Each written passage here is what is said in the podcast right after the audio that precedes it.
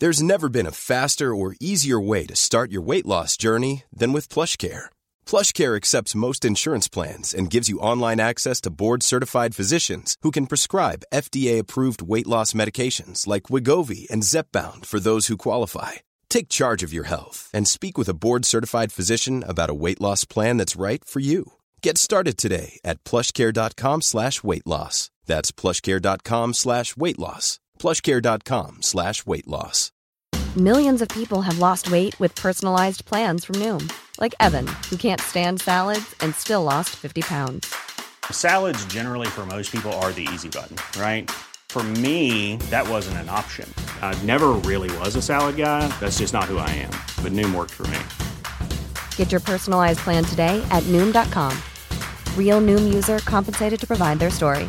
In four weeks, the typical Noom user can expect to lose one to two pounds per week. Individual results may vary.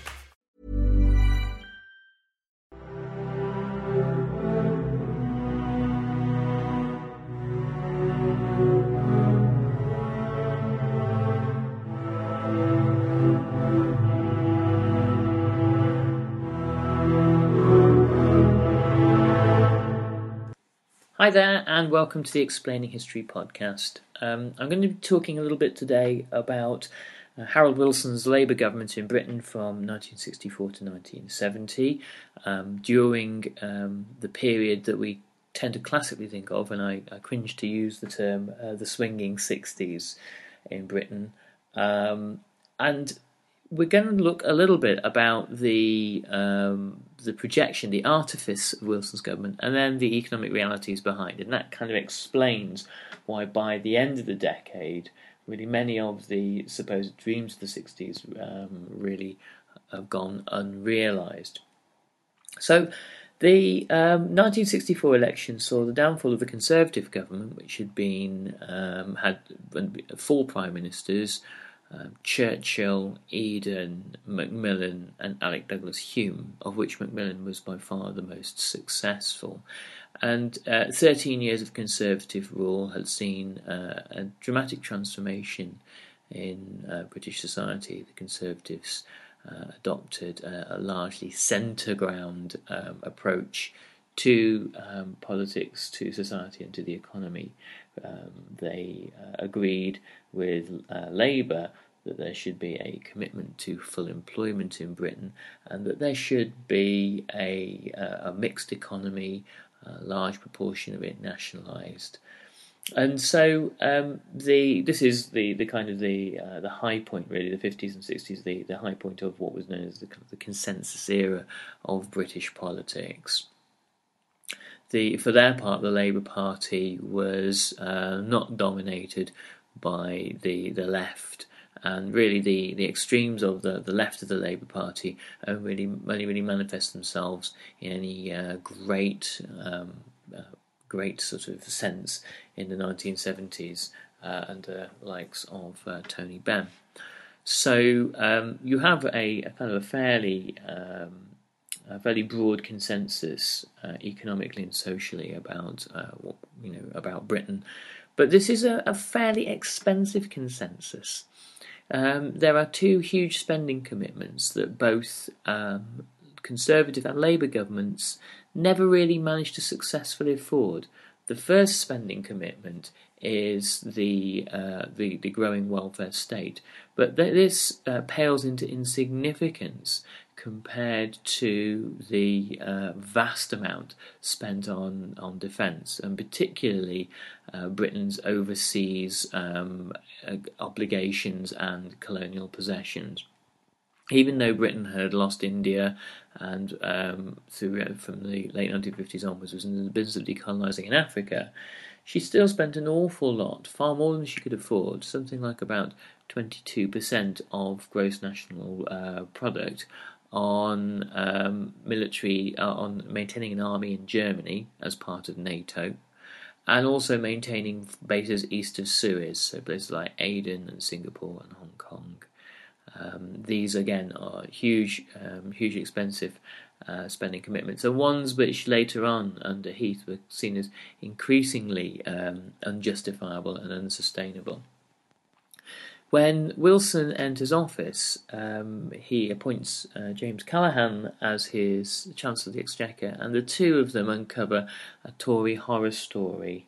Um, Reginald Maudling, the previous Chancellor of the Exchequer, uh, decided to go on something of a spending spree before the uh, 1964 election, um, believing that, um, that an injection of spending into the economy um, could kind of kickstart the economy. Um, there had been a problem, an ongoing problem throughout the 50s and early 60s of what was known as the stop go, of uh, allowing um, the economy to boom as it naturally tended to do under such fortuitous conditions of world trade in the 1950s and 60s, and then when inflation started to tick up to unacceptable levels, to turn on the interest rates and to slow down the economy and stop it the uh, problem, the, the, question of inflation in the 50s and 60s is not one that um, bothers governments of either stripe particularly, in that the overall objective that most British governments, um, up until really um, the Callaghan government um, of the last part of the 1970s onwards, up until then, all governments believed that it was okay to tolerate a certain amount of inflation in return for full employment. And with unemployment for most of the 60s being uh, under 1%, under 2%, um, and um, that was, uh, you know, in, in that view of things, in a commitment to full employment uh, sense, a successful policy. So the problem that Wilson has when he comes to office is that um, because of um, to, um, conservative economic policies um, in the under the previous government, and a certain degree of recklessness, um, perhaps from a government that knew that the, the failure that um, being voted out was inevitable anyway, that there isn't the money to pay for the amount of social reform that Wilson's promised to honour Britain's uh, defence commitments uh, and to uh, keep the pound strong. Um, the, on the final issue of the value of the pound, this is something that was very dear to Wilson's heart. In 1924, um, Ramsay MacDonald, um, the first Labour Prime Minister, uh, was forced to devalue the pound, um, and Labour was seen as the, the party of devaluation. And whilst devaluation is not a particularly um, bad idea, um, it actually allows exports um, to flow out far easier, and it's something that business um, really quite favours. The um, the point about devaluation, and this is why during the 1920s Winston Churchill puts the pound on the gold standard and keeps a, constantly an artificially high value for the pound, is it deval- um, uh, devaluation tends to favour industry at the expense of uh, the, the, finance of uh, the City of London. Um, and it also um, is seen as a kind of a national retreat, a uh, an acceptance that the pound is no longer popular or the pound is no longer a, a currency that people wish to invest in, and that acceptance um, is almost, like you know in cultural and political terms, an admittance of um, defeat and the decline of the, the British economy. It is something that uh, Britain's political classes have found it very difficult to tolerate. And they've also, there's this accusation that the um, Labour is the party of devaluation, something that doesn't sit right in uh, the newspapers either, and creates for Labour this aura of bad economic management. So it's not something that Wilson is happy to embrace at all. And the advice from the Treasury in 1964, when looking upon the books, was that there are uh, a number of stark choices ahead. You either uh, slash your spending commitments uh, and uh, let down the working class voters that have voted for more social reform, pensions, housing, that sort of thing. Uh, or you um, re- reduce the amount of overseas commitments that Britain has. Again, you present Britain with a uh, picture of being, or the Labour Party with a picture of being unpatriotic, um, willing to retreat in the face of communists in Russia and the Cold War and all that sort of thing. Or you devalue. You have to take one of these unpalatable choices. And Wilson chooses to take none of these. And one of the things that characterises Wilson throughout his time in office, and then his second period of office from 74 onwards, um, is a refusal to take hard choices. Um, the, the, the consequences of um, the uh, refusal by Wilson to uh, accept you know hard economic medicine, actually compared to what the country has to accept in the 1970s, it's comparatively minor. Um, is a, a gradual decline in the British economy and a gradual decline in um, British economic confidence throughout the 1960s. Many of the um, visions that Wilson has for Britain, he talks about Britain being transformed in the white heat of technology, he talks about Britain being um, a, a modern, classless meritocracy, this um, technocratic society that will be, um, you know, built under kind of uh, uh, modern architecture and technology. All that sort of thing is unaffordable by the late 1960s. Um, instead, the um, the kind of the visions that um, Wilson uh, projects in about 64 um, become distinctly dystopian by the end of the the end of the decade. The um, sense that um, the uh, new towns that are being built, that tower blocks that are being put up, that educational changes are leading to a quite a kind of dark, chaotic society. Uh, is, is prevalent for many people. Now, of course, this isn't exactly or even nearly the case that Britain actually was in many ways a better place by the end of the 1960s. There had been uh, reforms to the law on um, uh, divorce, reforms to the law on abortion, uh, reforms to the law on uh, capital punishment, hanging had been ended, um, change, reforms to decriminalisation of homosexuality. Um, there had been the development of the Open University. Um, by the end of the 1960s, more working class people than ever before were going to university, and there was more social mobility by the end of the 1960s and into the 1970s than than there had there had ever been or would ever be again.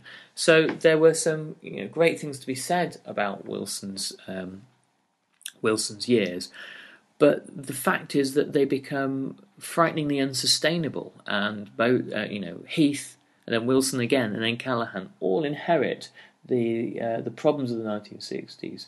Not least of which is Northern Ireland, which is you know such a, a huge issue that I'll I'll focus on that another time um, the problem of Britain's trade unions and trade union uh, reform again is something that is, is fudged by Wilson. Um, from the end of 1968, um, Barbara Castle is tasked with Wilson with the job of uh, reforming the trade unions and, and drafting trade union reform law.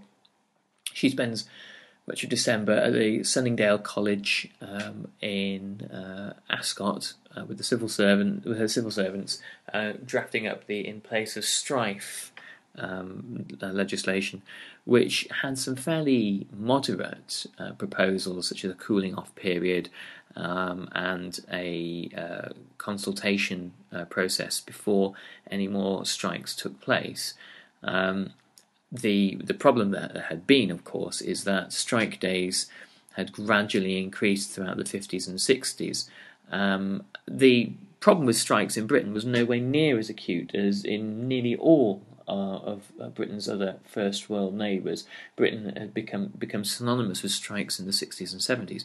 But actually, if you look at the track record of Canada, Australia, America, uh, Italy, France, Belgium, and Germany, in all those countries, strikes are actually worse. So, um, part of the problem with uh, strikes and the trade unions is very, very much um, flammed up by the uh, the broadsheet and the tabloid press, particularly the Times. Uh, but the um, proposals that uh, Barbara Castle puts forward to limit union powers to strike and to try to create some kind of reasonable balance between uh, the rights of workers and the needs of industry are sabotaged by uh, Jim Callaghan, uh, who is a, uh, a, a, an ardent uh, union man through and through, and whose power base is with the unions, which is ironic considering what they do to him from 1976 onwards. Um, and the Prime Minister Wilson is more than happy to listen to Callaghan uh, in uh, as he sees Barbara Castle's star in the ascendancy and sees her popularity uh, growing, his fear is of um, a minister who might be able to challenge him for the leadership. One of the um, things about um, Wilson, who was described by one of his cabinet as the Yorkshire Walter Mitty, um, is that he was extremely suspicious by um, the later 1960s and extremely paranoid of his cabinet colleagues, and was happier in many ways to sabotage um, legislation or sabotage the people he worked with in a, in a bid to uh, preserve his own position. Um, I think eventually, sadly for Wilson, his own uh, career his, and his own um, position become more important to him. And on the subject of things that were important to Wilson, I think another thing that's that's true about Wilson is that he cannot be described, um, even in the days when there was a kind of uh, a real spirit of um, socialism within the Labour Party, democratic socialism. I don't think Wilson can be described as remotely socialist at all, and certainly he didn't describe himself in those terms. Um, he described himself uh, really as, as an arch pragmatist, and he believed in doing what worked. He was um, probably an egalitarian. He was in. He believed that in social equality and fairness, and had um, sort of working class, or perhaps you might say lower middle class roots. But he was no um, uh, no ideologue in any way, shape, or form. He was um, extremely uh, patriotic, um, one might even say slightly insular and nationalist, and wasn't very um, very enthused by the idea of uh, joining the European Economic Community. Uh, instead, he um, was um, a, a, royalist. Um, he believed in uh, perhaps more strong relationships with the Commonwealth and was a kind of the left's answer really to uh, the, uh, the like the, the Daily Mail Little Englander. Um, he his attempts to portray himself as working class, um, smoking a pipe, drinking a pint of bitter, and saying one of his famous quotes was he, he preferred uh, tinned salmon to smoked salmon was born out partly uh, from a, a, keen sense of how the winds were changing in the late 19 in the late 1950s and 1960s. The fact that um, you, you, know working class pop stars like the Beatles, a working class actor like Sean Connery, and uh, working class playwrights like John Osborne um, and Alan Sillitoe were incredibly popular meant that by 1960 really um, being working class was, um, you know, seen as incredibly progressive, incredibly um, positive, and um, classless thing, and in part because the um, uh, the government of the day was dominated by people like uh, Harold Macmillan and Alec Douglas Home, the the, um, the irony is that uh, both Macmillan and Home did fairly good jobs of managing to kind of steer the ship of Britain throughout the 1950s and, and early 60s, and much of the, the prosperity that gave people the um, leisure time, the wealth in which to uh, dabble with ideas of classlessness was in, in part down to them. Um, so Wilson was a, a great at adopting um, things and images, themes and images that sounded good, that presented a kind of uh, a positive spin on things. Um, the the substance of it all is um, rather weaker, and I think unfortunately the verdict, I guess for me really, is that what Wilson did was he put um, himself first. Um, he was um, the careerist whose um, ability to um, avoid the essential but un- unpleasant and to sabotage, again, essential but unpopular things like um, in place of strife, meant that uh, much of what Wilson hoped to achieve didn't happen and that he stored up for future British governments a toxic legacy for the 1970s. Okay, so um, I hope that's useful. Um, there may be people out there doing British history. It's uh, very much uh, flavour of the month at the moment.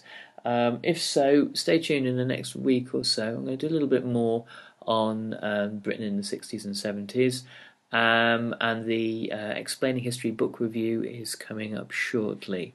Um, we've just launched The Genocidal Century by Julia Routledge. Um, download it, it's a great read. It gives you a brilliant overview in concise form of uh, 20, 20th century genocide. Um, and two new titles that are on the way are Gina Bolter's uh, After Mao and Tyrell Eskilsson's The American Century. Um, so that's uh, the third part of our century series. So uh, stay uh, stay in touch for those, and I'll catch you on the next Explaining History podcast. Thank you. Bye bye. Imagine the softest sheets you've ever felt. Now imagine them getting even softer over time. That's what you'll feel with Boll and Branch's organic cotton sheets. In a recent customer survey, 96% replied that Boll and Branch sheets get softer with every wash. Start getting your best night's sleep in these sheets that get softer and softer for years to come. Try their sheets with a 30-night guarantee. Plus, get 15% off your first order at bollandbranch.com. Code BUTTERY. Exclusions apply. See site for details. Hold up. What was that? Boring. No flavor. That was as bad as those leftovers you ate all week. Keke Palmer here, and it's time to say hello to something fresh and guilt-free. Hello Fresh. Jazz up dinner with pecan-crusted chicken or garlic butter shrimp scampi. Now that's music to my mouth. Hello Fresh. Let's get this dinner party started. Discover all the delicious possibilities at hellofresh.com.